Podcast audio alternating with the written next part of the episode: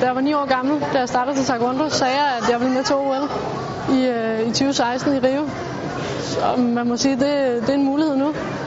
Blandt hobevis af børn i Nørrebrohallen varmer 22-årige Michelle Mathisen op til det, hun håber bliver første skridt på vejen til de olympiske lege. Det er OL-kval tryout. Det vil sige, at det er de to bedste, der er arrangeret i hver vægtklasse, der kæmper om at komme med til OL-kval i Tyrkiet i januar i 16. OL-tryouten foregår en enkelt aften, hvor der kæmpes bedst ud af tre kampe. Herefter er der to OL-pladser på spil i hver vægtklasse ved et europæisk udtalelsestævne i Istanbul. Man kan sige, at os, der ligger og kæmper om, om det i dag, vi kæmper med top 10 i verden, når vi er ude rundt omkring til stævner i verden.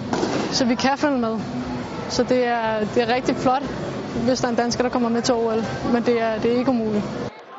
Michelle Mathisens modstander er Sara Maløkke. De to stod tidligere på efteråret over for hinanden ved DM, hvor Sara Maløkke trak det længste strå. Det betyder bare, at jeg skal være mere klar i dag. Mere, øh, mere ops på, hvad hun laver. Jeg har set video. Jeg har trænet. Øh, så jeg er, jeg er bedre forberedt i dag, end jeg var sidst.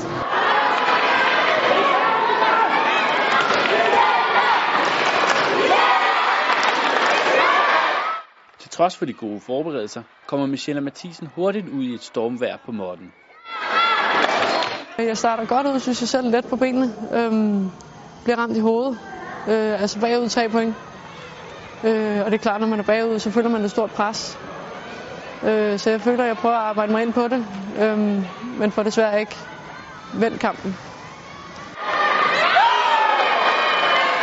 Første kamp bliver tabt med de overbevisende cifre 13-1. Dermed skal Michelle Mathisen vinde anden kamp, hvis OL-drømmen skal holdes i live. Den besked får hun også af sin træner. Han siger, at vi skal op på, øh, op på dupperne nu. Der skal ske noget. Og vi ligger også lidt mere pres på i anden kamp. Men øh, desværre ikke nok. På dagen er Sara Maløkke en alt for stærk modstander, og derfor bliver det også hende, der skal repræsentere Danmark ved udtalelsestævnet i januar. Den store forskel blev, at jeg ikke var, var let på benene, som jeg plejer. Jeg viste slet ikke, hvad, hvad jeg kan. Øh, og hun havde, hun havde en rigtig god dag. Tingene kørte for hende.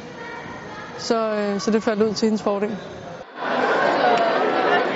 Jeg er skuffet. Meget skuffet. Øhm, jeg havde regnet med, at det var min dag i dag. Men øh, det var det bare ikke.